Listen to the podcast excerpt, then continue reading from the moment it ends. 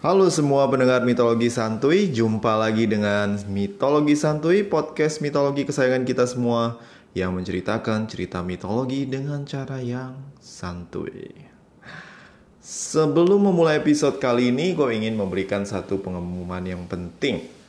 Penting banget sampai gue taruh di awal episode. so, jadi gini. Seperti yang gue bilang di episode terdahulu, soal keinginan gue buat bikin konten eksklusif untuk pendengar mitologi santuy. Dan minggu lalu akhirnya, mumpung lagi liburan, gue bikin akun traktir dan upload script dari petualangan Hercules dan juga 10 tugas Hercules yang ini. Uh, buat yang belum tahu, traktir.id itu adalah um, halaman ya yang untuk memfasilitasi para pembuat konten dan untuk setiap orang yang pengen mendapatkan atau pengen membaca melihat foto atau mungkin hal-hal yang diberikan oleh content creator bisa mentraktir um, sang content creator dengan bayaran tertentu. Ada yang bayarnya harganya cuma seharga cendol, ada yang bayar pop mie dan lain-lain tapi bentuknya uang ya bukan barang beneran dan buat gue, karena favorit gue, kopi. Nah, di account ini, di halaman traktir.id ini, uh, gue bakal upload banyak konten yang gue nggak upload di podcast atau di blog atau di forum tempat gue biasa nulis. Uh, kadang-kadang gue bakal masukin um, episode podcast yang gue nggak rilis. Ada juga uh, uncut version ya dari episode biasanya dan juga beberapa yang ada alternate ending. Contohnya um, yang kemarin itu kan gue bikin tentang uh, sabuk Hippolyta ya. Nah itu sebenarnya endingnya ada yang lain dari yang gue podcast karena well nanti deh kalau lu udah uh, langganan lu bakal tahu kenapa gue taruh itu di bentuk tulisan daripada di bentuk podcast yang audio. Nah, jadi begini, ini dia masalahnya. Sebenarnya gue rada-rada nggak enak bilangnya, tapi ya gimana ya. Um, ya tadi seperti tadi gue bilang kalau lu pengen uh, ngelihat konten eksklusif di akun traktir gue, kalian harus bayar. Tapi gimana ya? Ya makanya dari tadi gue juga bilangnya nggak enak hati, tapi gimana ya? Soalnya belakangan ini, jujur kerjaan uh, gue, kerjaan sampingan gue, rada menurun. Dan gue butuh source income lain untuk keep this podcast ongoing. Uh, you know, it's it's not easy to make a podcast dan gue mesti dapetin banyak bahan, gue mesti baca dan gue mesti dapetin buku-buku baru supaya um, gimana ya karyanya itu bakal fresh dan enak didengar. Nah, tapi jangan khawatir, sebenarnya gue gak minta banyak kok. Cuma 15 ribu rupiah saja, yaitu seharga kopi hitam kalau lu pergi ke warung-warung. Lu bakal bisa baca semua konten-konten eksklusif di laman traktir gue. Nah, 15 ribu yang cuma seharga kopi ini bisa jadi bentuk support yang berarti buat gue. Dan gue pengen banget supaya bisa selalu semangat untuk terus berkarya tapi gue nggak maksa lo. Kalau misalnya kalian pengen support aja, lo bisa like atau follow di halaman itu. Kadang-kadang gue juga kasih uh, konten yang gratis. Nah, dan kalau kalian pengen uh, support, silahkan traktir gue kopi. Cuma 15 ribu kok sebulan. Ya, please ya. Oke, okay, alamatnya itu di traktir, jadi traktir, E-nya 2, id slash mitologi santuy digabung semua. Tapi don't worry, gue bakal taruh ini juga di notes uh, episode kali ini. So, um, oh iya, duh sorry nih, uh, maaf gue udah ngomong panjang lebar banget soal ini. Mari kita lanjutkan episode berikutnya dari 10 tugas Hercules ternak sapi Geryon.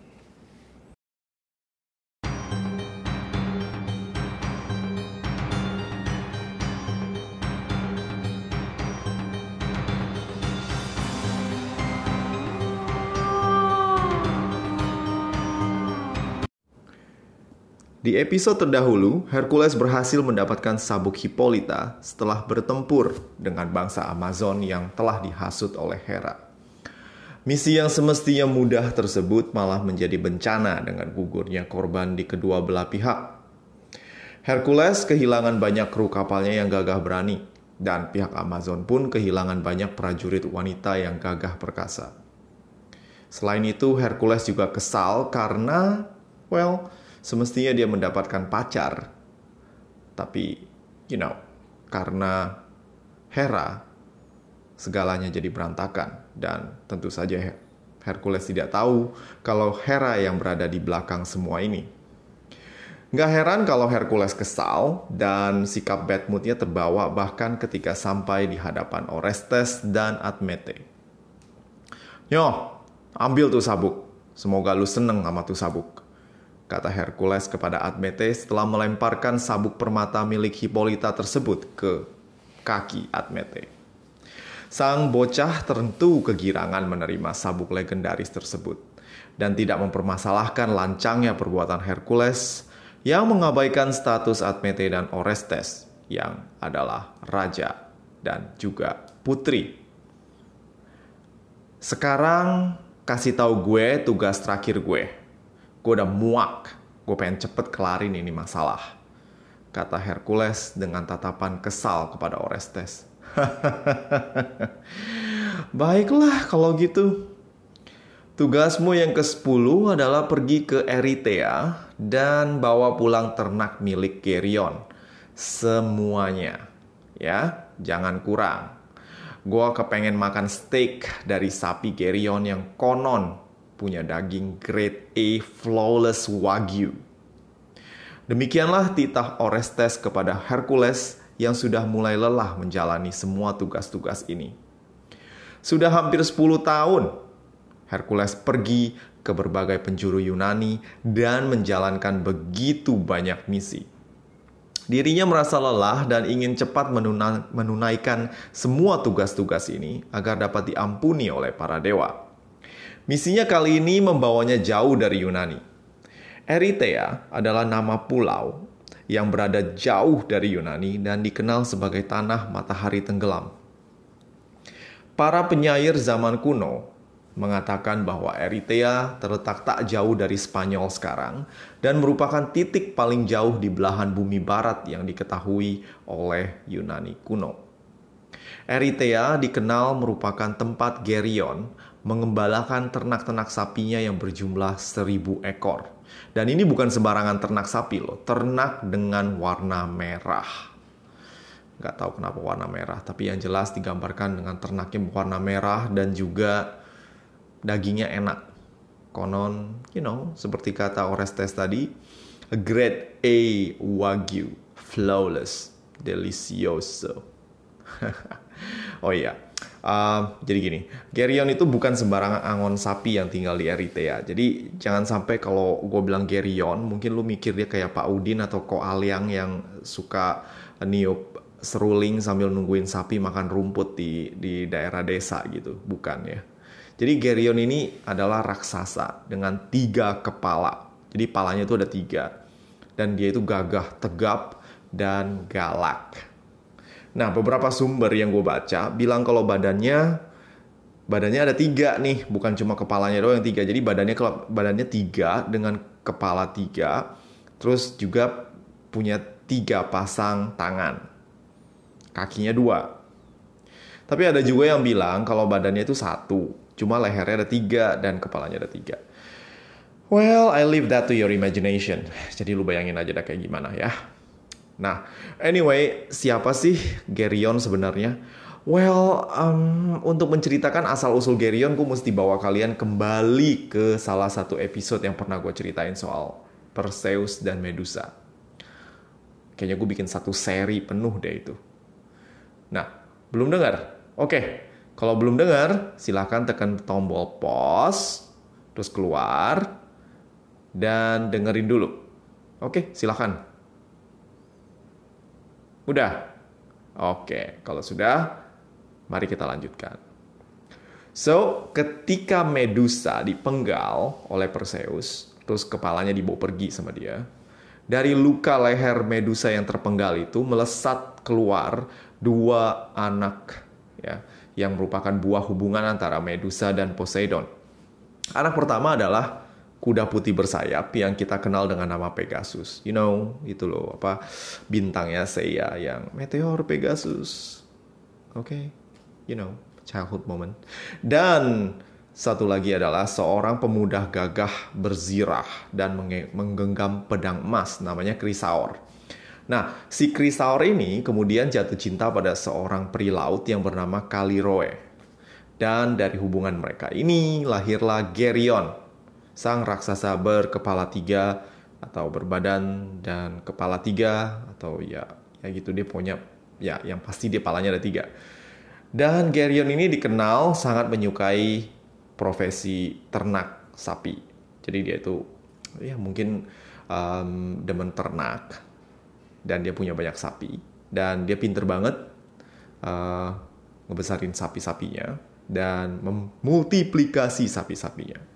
Dan kemudian alhasil berkat kepiawaiannya dalam merawat ternak, dirinya memiliki banyak ternak yang digembalakannya di Eritrea. Nah, karena jumlah ternaknya itu banyak banget, akhirnya dia kerepotan dan kemudian si raksasa Gerion ini mendapatkan bantuan dari raksasa lain yang mungkin hopeng ya yang bernama Eurytion.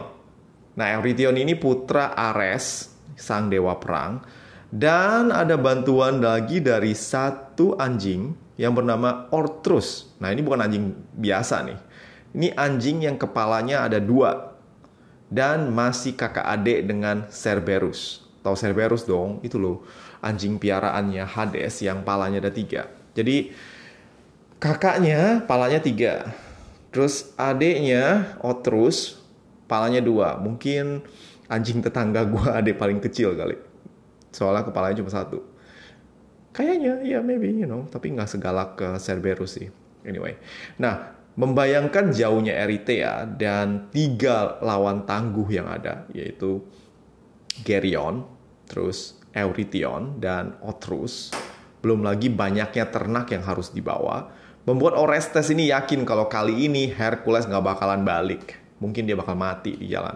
Atau mungkin digigit anjing, ya anjing kepala dua, terus digebugin sama Kerion yang tangannya ada enam, terus juga mungkin dicabik-cabik kali sama uh, Eurytion, anaknya si Ares.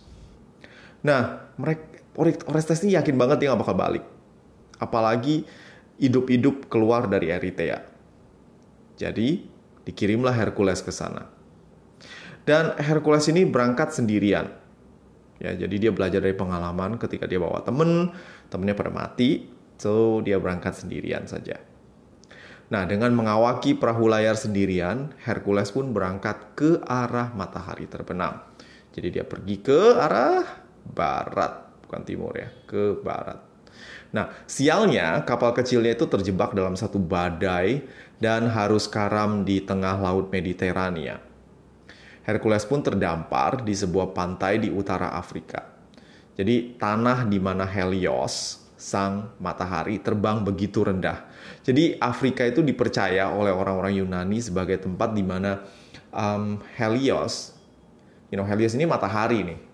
Jadi dia itu kerjanya setiap hari itu berangkat dari arah timur ke arah barat naik semacam chariot atau kereta.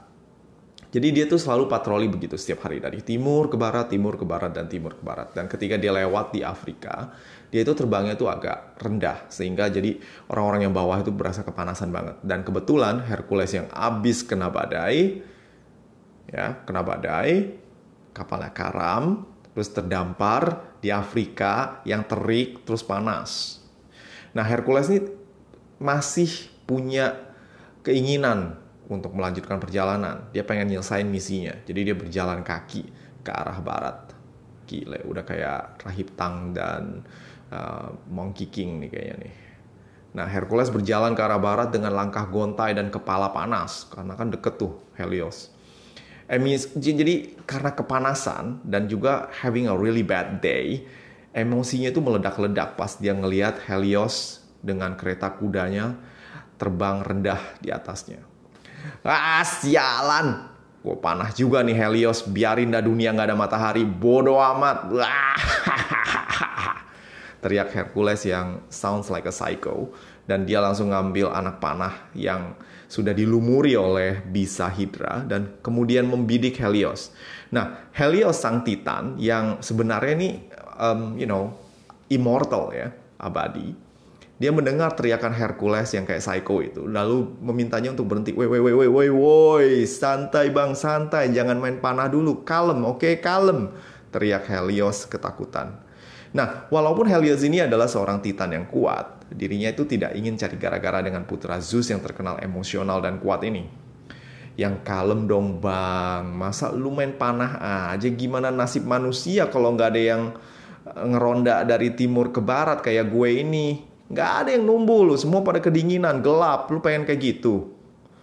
Lah lu, lu tahu nggak nih ya, gue tuh udah kesel banget. Kesel gue, udah gue diperbudak sama Orestes, dikerjain melulu. Kapal gue karam, lu juga, udah tahu panas, terbang deket-deket Afrika. Gue lagi pusing, tau nggak? Pusing. Eh, kok gue jadi curcol? Kata Hercules. Helios melihat Hercules yang memang sudah kelihatan letih dan dia menaruh iba kepada putra Zeus yang malang ini. Ya udahlah Her, gue minta maaf dah. Ya, gue terbangnya terlalu rendah. Sorry. Janji dah gue gak terbang deket-deket lu lagi dah. Nah, gue mau pinjemin lu mangkok gue dah. Mangkok? Lu kira gue pengen beli bakso apa? Ah, gue panah juga lu. Eh, buset, ini anak gampang banget marahnya ya Lord. Ngidam apa sih lu nyokap lu, ha? Maksud gue tuh, mangkok gue tuh ini loh. Helios mengeluarkan sesuatu dari kantong yang ada di pinggangnya dan berseru, Mangkok ajaib! Nah, dengan mangkok ini, lu bisa naik dan berlayar dengan tenang ke Eritrea. Tenang aja, ini mangkok udah ada GPS-nya kok. Lu gak bakal nyasar deh kata Helios yang suaranya mirip dengan iklan di TikTok. Hercules kegirangan menerima pinjaman mangkok ajaib tersebut, yang tak lain tak bukan adalah kendaraan Helios yang ditumpanginya untuk kembali ke Cakrawala Timur dari barat. Jadi Helios sang surya selalu berangkat ronda dari arah timur dan kemudian turun ke bawah laut di sebelah barat untuk berganti kendaraan yang membawanya kembali ke timur dan melanjutkan kembali tugasnya. Jadi begitulah bagaimana pandangan orang Yunani kuno menjelaskan konsep matahari terbit dan tenggelam. Hercules tanpa ragu menaiki mangkok tersebut dan benar saja mangkok tersebut berlayar membawa Hercules ke arah barat. Sang pahlawan kita yang kecapean ini lalu tertidur menikmati perjalanannya yang sekarang mulai nyaman tapi tiba-tiba terganggu lagi oleh ombak lautan yang bergelora. Personifikasi laut, yaitu Oceanus, yang suka mengamuk mendadak tersebut, mengganggu Hercules yang baru saja mulai terlelap tidur. Entah kenapa semestinya Sepertinya semesta memang sedang gang up untuk ngeprank Hercules dan amarah Hercules pun tersulut kembali. Ah, tadi matahari, sekarang laut juga nyari gara-gara sama gua. Ah, bakayaro. Hercules kemudian mengambil panahnya dan bersiap memanah Oceanus yang sedang merenggangkan ototnya di bawah laut. Melihat ujung panah Hercules yang bersinar di tempat sinar matahari, Oceanus pun kemudian terdiam dan tidak berani bergerak. Sontak, ombak yang tadinya bergelora kemudian menjadi tenang dan burung camar pun lewat bersahutan. Lautan yang ganas menjadi jinak oleh Hercules yang mengancam Oceanus dengan panahnya jika berani mengganggunya. Memang luar biasa Bang Jago kita ini. Hercules pun sampai di Eritrea dengan selamat tanpa kekurangan apa pun. Namun baru saja menapakkan kakinya di pulau tersebut, seekor anjing berkepala dua datang menggonggong dari kejauhan ini yang benar aja sih gue nggak bisa tenang bentar ya Hercules yang memang emosinya lagi on itu langsung menyambut anjing sangar kepala dua yang mestinya sangat mengerikan itu. Jika biasanya Ortus, sang anjing selalu berusaha, selalu berhasil menghalau tamu tak diundang dengan gonggongan dan penampilannya yang mengerikan, kali ini Ortus kaget melihat Hercules yang malah datang menghampirinya dengan gada kayu. Sontak, sang anjing kaget dan berusaha melarikan diri sambil berkata kain kain kain. Namun Hercules yang sudah mati urat takutnya langsung mengejar Otrus dan kemudian menggebuk satu kepala Otrus yang langsung tewas tak bernyawa. Belum sempat kepala yang satu lagi berkabung, Hercules mengayunkan gadanya kembali dan meremukkan kepala Otrus yang satu lagi. Oi, anjing gue tuh, main pentung aja lu. Sini, mau gue jadiin pempel lu. Teriak raksasa Eurytion yang tinggi dan gagah. Ah, bacot!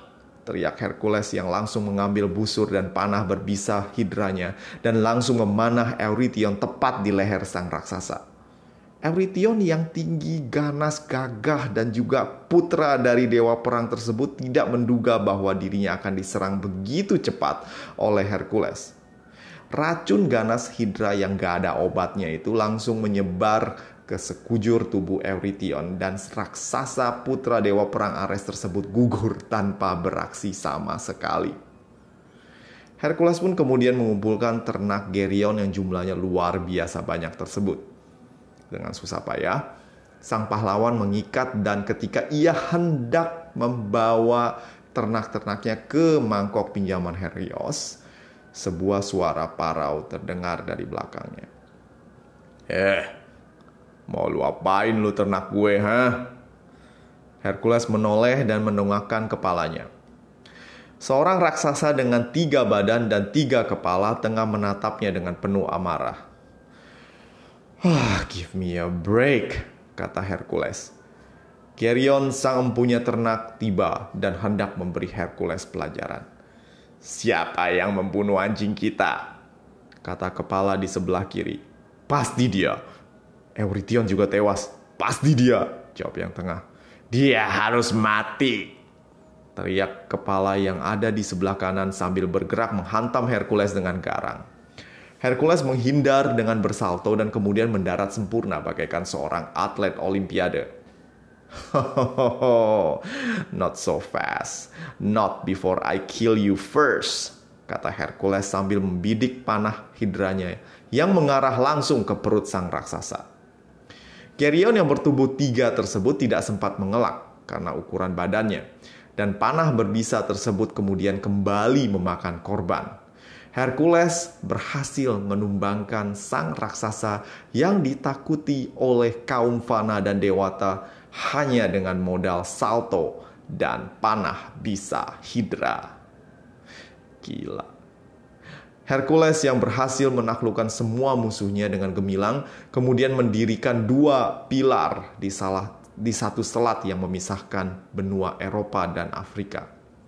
Di sisi yang kita kenal dengan nama Maroko sekarang, yaitu negara Maroko, Hercules mendirikan pilar yang bernama Ceuta dan di sisi Eropa, Spanyol atau Gibraltar, Hercules mendirikan pilar yang kemudian dikenal dengan nama Batu Gibraltar di masa depan.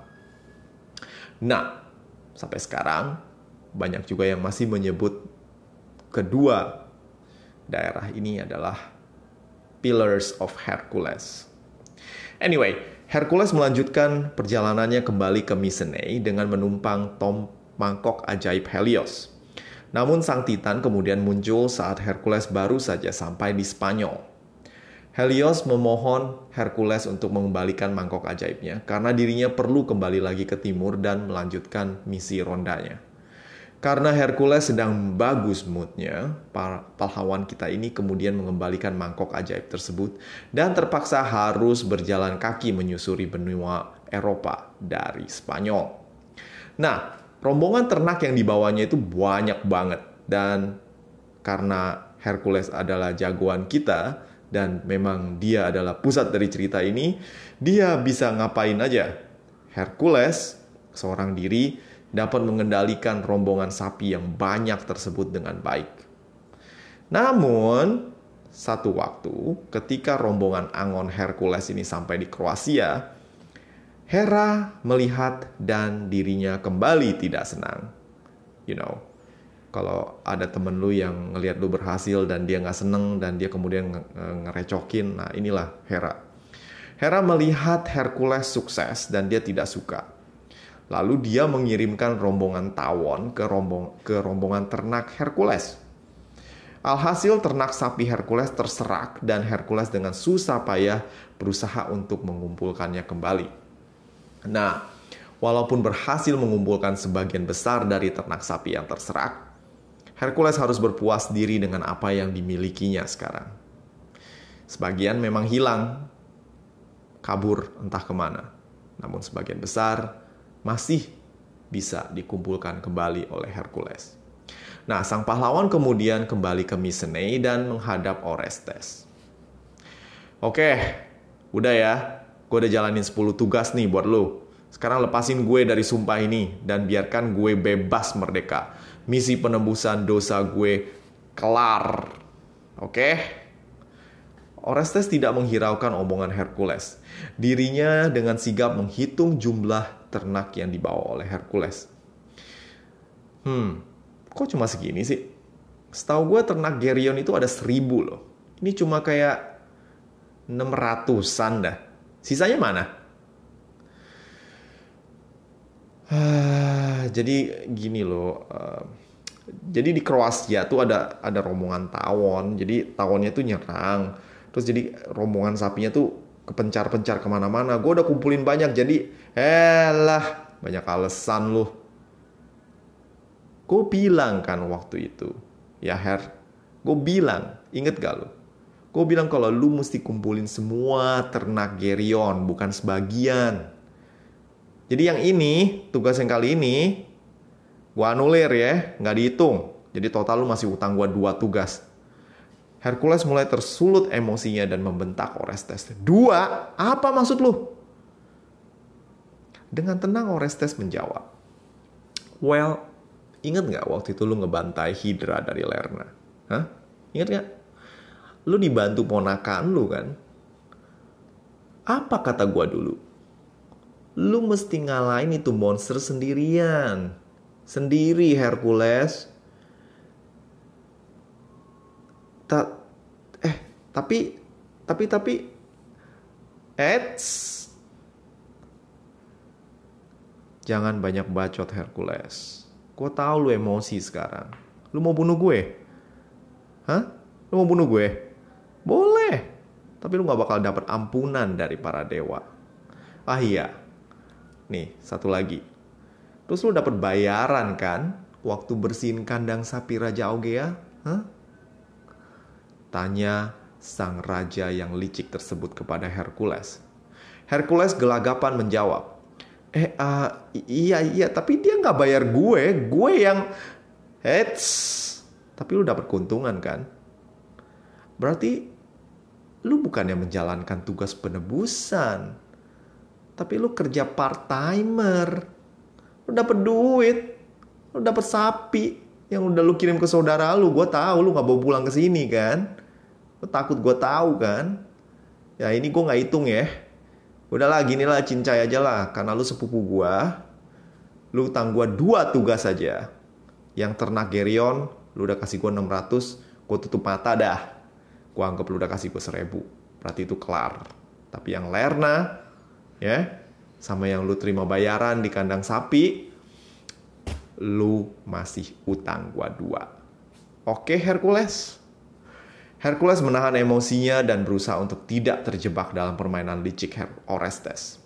Dirinya mengangguk dan kemudian berjalan pergi. Hei, mau ke mana? Nggak mau lanjutin tugas? Hah? Nih, misi lu selanjutnya. Ambilin gua apel-apel emas dari Hesperida teriak Orestes yang merasa sudah di atas angin. Hercules berhenti sejenak dan kemudian berjalan sambil menghela napas. Apa itu apel emas Hesperida? Apa yang akan terjadi pada pahlawan kita selanjutnya? Mari kita tunggu di episode selanjutnya dari Mitologi Santuy minggu depan. Ciao!